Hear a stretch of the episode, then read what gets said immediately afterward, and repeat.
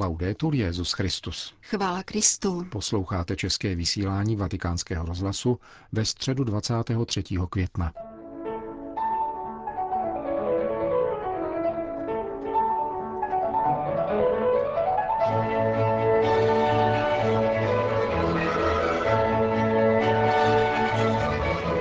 Na svatopetrském náměstí se schromáždilo asi 20 tisíc lidí na generální audienci svatého otce. Zahájilo je čtení z Lukášova evangelia. To podává scénu z nazarecké synagogy, kde se Ježíš, slově proroka Izajáše, přihlásil k mesiářskému poslání a prohlašuje Duch páně mě pomazal. Papež František pak zahájil nový cyklus katechezí o svátosti běžmování. Cari fratelli e sorelle, buongiorno.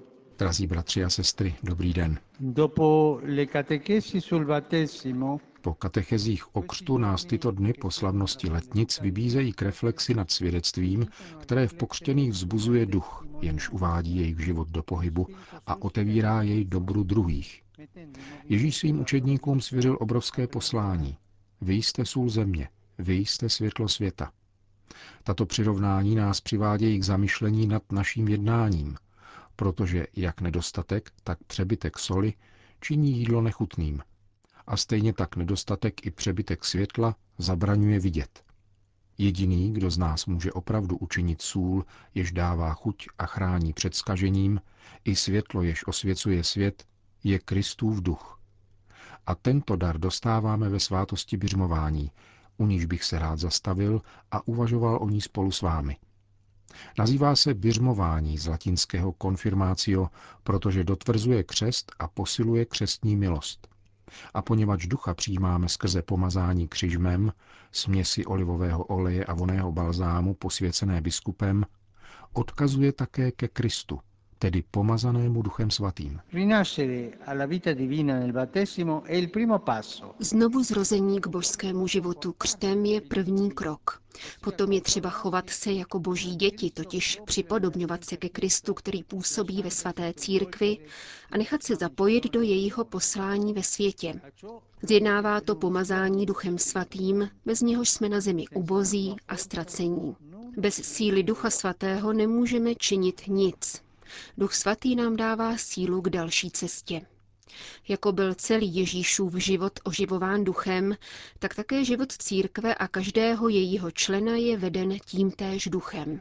Concepito dalla Vergine per opera dello Spirito Santo, Gesù intraprende la sua missione Ježíš počatý panou Marií z Ducha Svatého zahajuje svoje poslání po výjití z vod Jordánu a je pomazán duchem, který se stupuje a spočívá na něm. Prohlašuje to výslovně v nazarecké synagoze. Jak nádherný je průkaz Ježíšovy totožnosti. Slyšme, co říká. Duch páně je nade mnou, proto mě pomazal, poslal mě, abych přinesl chudým radostnou zvěst. Ježíš se prezentuje v synagoze svojí obce jako ten, který je pomazán duchem, je naplněn duchem svatým a je pramenem ducha přislíbeného otcem. Z mrtvých vstalí totiž večer o velikonocích dechl na svoje učedníky a řekl jim, přijměte ducha svatého. A v den letnic se stoupila moc ducha svatého na apoštoly mimořádnou formou, jak víme.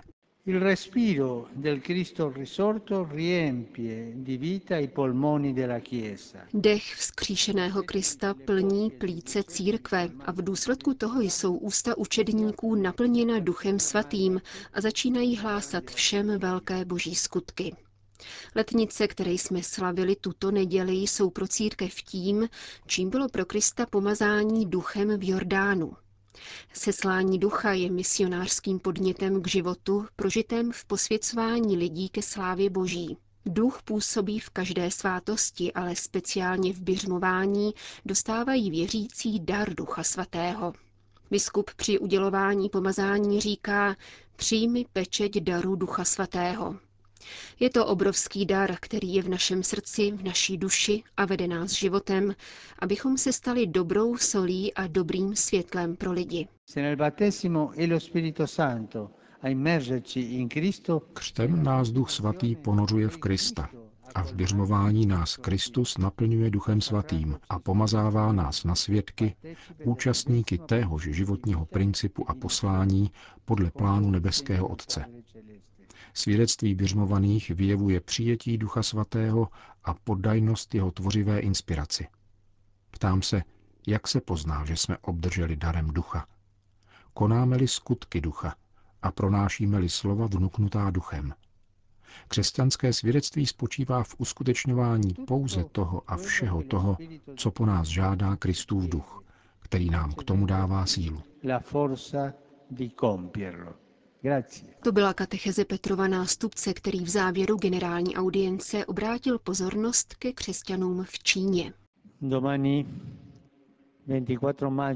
Na zítřek 24. května připadá každoroční liturgická památka Pany Marie Pomocnice křesťanů, která je ctěna zejména ve svatyni Šešan poblíž Šanghaje v Číně. Tato příležitost nás vybízí, abychom se duchovně spojili se všemi věřícími katolíky žijícími v Číně. Za ně prosme Madonu, aby mohli žít víru velkodušně a klidně a uměli konkrétními gesty prokazovat bratrství, svornost a smíření v plném společenství s Petrovým nástupcem. Drazí pánovi učedníci v Číně, Všeobecná církev se modlí s vámi a za vás, abyste se i v těžkostech mohli nadále svěřovat Boží vůli. Madonna vám nikdy neodepře svoji pomoc a bude vás chránit svou mateřskou láskou.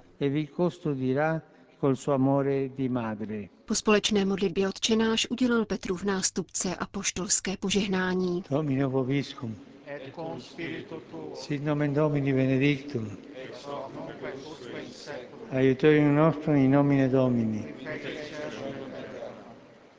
Benedicat vos omnipotens Deus, Pater et Filius et Spiritus Sanctus. Amen.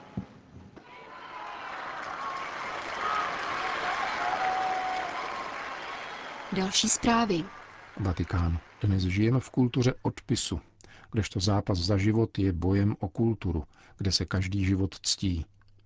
Když dnes něco takového řeknete, zdá se, že mluvíte jako Marťan.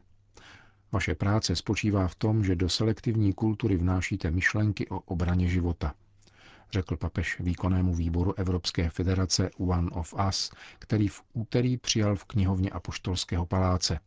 Svatý otec se v rozhovoru velice ostrým tónem zmínil rovněž o takzvané asistované sebevraždě, kterou, jak řekl, někde upravují zákony, jinde se však na starých lidech provádí ve skrytu. Omluvte mne, když mluvím o těchto tématech.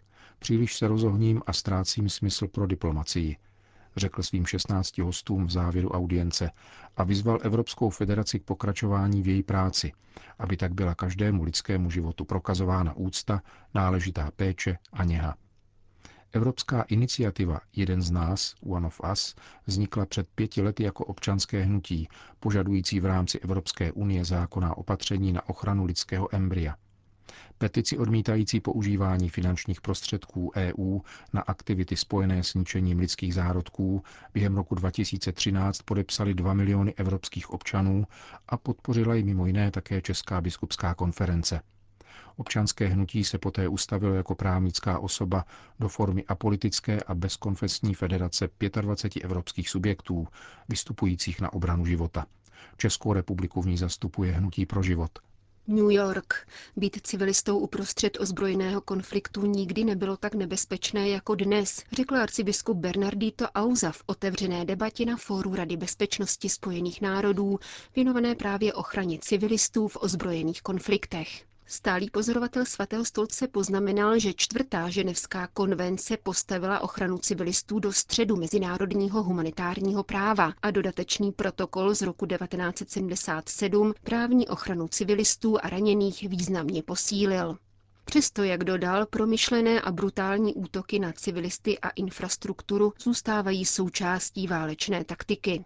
Arcibiskup Auza připomněl krutosti spáchané v Sýrii, v nigerijském státu Borno, v Jižním Súdánu či Jemenu. Jak dodal v otevřených konfliktech, dnes žije více než 20 milionů lidí a přes půl druhého milionu dětí se ocitlo na pokraji hladomoru. Tato situace se nesetkává s adekvátní odezvou ve světě, dodal vatikánský diplomat.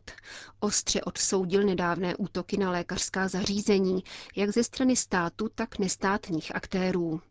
Jak dodal, jde nejen o nehorázné přestoupení mezinárodního práva, ale také o zradu lidstva jako takového.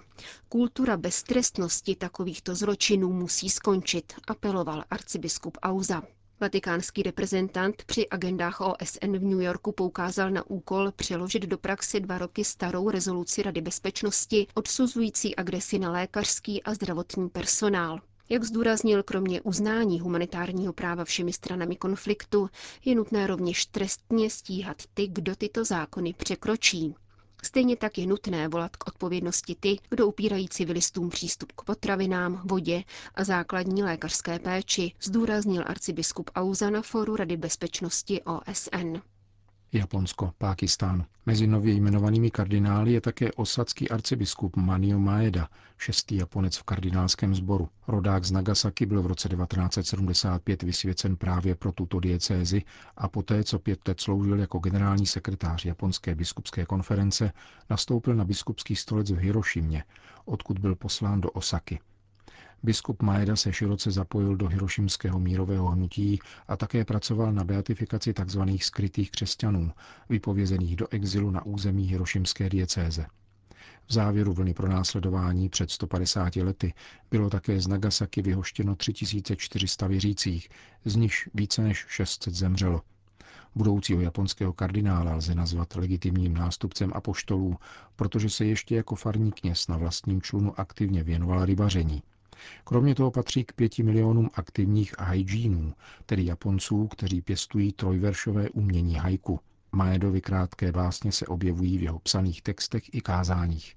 Stejně jako z japonských haiku veršů smysluplného obsahu a vytříbeného výrazu, Vyzařuje moudrost a rovnováha také z dalšího kandidáta na kardinálský purpur. Jejím nejstarší z pákistánských biskupů 72-letý Joseph Kutz, arcibiskup s bílým vousem, jak mu láskyplně přezdívají věřící. Rodil se v indickém posvátném městě Sikhu, Amristaru, v době, kdy Pákistán ještě neexistoval. Svým životem pak doprovázel svízelné dějiny nové země, války s Indií, spor s Afghánistánem, střídání demokratických vlád a vojenských diktatů diktatur, nárůst katolického společenství i postupnou islamizaci státu. Není divu, že si proto při povolání do biskupské služby v diecézi Hyderabad zvolil za heslo jediné výmluvné slovo – harmonie. Právě tou se totiž vyznačuje jeho apoštolské a pastorační dílo v zemi, kde katolíci tvoří 1% z více než 290 milionů obyvatel. Jako křesťané v Islámské republice Pákistánu jsme povoláni k dvojímu poslání – upozorně Monsignor Kutz. Za prvé k budování pokoje a harmonie ve společnosti v duchu evangelního úsilí o svornost a za druhé k podpoře národního rozvoje prostřednictvím sociálních děl, škol a nemocnic, které konkrétně vyjadřují Kristovu lásku. Duchem vnášejícím soulad se budoucí kardinál inspiroval z evangelního svědectví holandského misionáře Jamesa Cornelia van Miltenburga, prvního biskupa Karáčí, který oddával Kutcovi rodiče a duchovně vedl také mladého Josefa. Na tentýž biskupský stolec v dvoumilionové metropoli Karáčí pak Josef Kuc nastoupil roku 2012. V téže době rovněž předsedal pákistánské biskupské konferenci. V karáčské arcidiecezi přibývají věřící hlavně na periferiích, uvedl budoucí pakistánský kardinál pro agenturu Fides a církev se proto snaží o stavbu nových kostelů a škol. Kněží tvrdě pracují, protože jich není dostatek a také arcibiskup chodí v neděli vypomáhat do farností, kde se slouží mnoho mší. Kardinálské jmenování bude odpovědností navíc, protože jistě přinese mnohá oficiální setkání. Určitě změní můj životní styl, vysvětluje dále. Zprávu o kardinálském jmenování v Pákistánu přijali s radostí nejenom katoličtí věřící, nýbrž za poctu ji považuje také muslimská vláda. Mají diplomatické vztahy se svatým stolcem a tudíž vědí, kdo je to kardinál. Telefonovali mi také z největší islámské strany v zemi a přijdou mi pogratulovat. O purpuru se mluvilo v televizi i novinách, odpověděl jsem na dotazy mnoha novinářů, říká arcibiskup Joseph Kutz, který se stane druhým kardinálem v pákistánských dějinách. V roce 1973 papež Pavel VI. začlenil do kardinálského sboru jeho předchůdce ve vedení karáčské diecéze, monsignora Josefa Cordeira, který zemřel před 25 lety. Končíme české vysílání vatikánského rozhlasu. Chvála Kristu. Laudetur Jezus Christus.